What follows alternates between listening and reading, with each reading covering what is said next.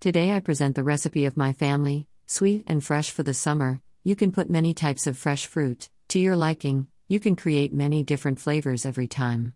My recipe is based on apple. Let's start together. Ingredients 3 glasses of apricot juice, you can change the flavor to your liking 1 apple. 3 tablespoons of sugar. 2 tablespoons of cornstarch. 2 tablespoons of water. Pinch of coconut powder. Instructions In a saucepan, put the juice and sugar, mix well so as to dissolve the sugar. Peel the apple and use a grater to grate it. Add the apple to the saucepan with the juice and sugar, mix everything on a low heat.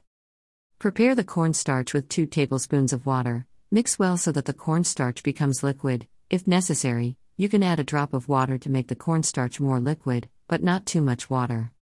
Be careful because these ingredients on the fire will boil quickly. When it starts to boil, you have to stir and add the cornstarch and continue to stir quickly and lower the heat. When you feel that everything is mixed well and its consistency is gelatinous, turn off the heat and fill your bowls and let them cool to room temperature. When it cools, add a pinch of coconut on top. You can eat it like this or put it in the refrigerator and serve cold. This dessert is easy and cheap to make. You can use strawberry juice, peach juice, etc., and if you want, you can add any type of fresh fruit you like. You can change the flavor whenever you want. You can keep it in the refrigerator for two days.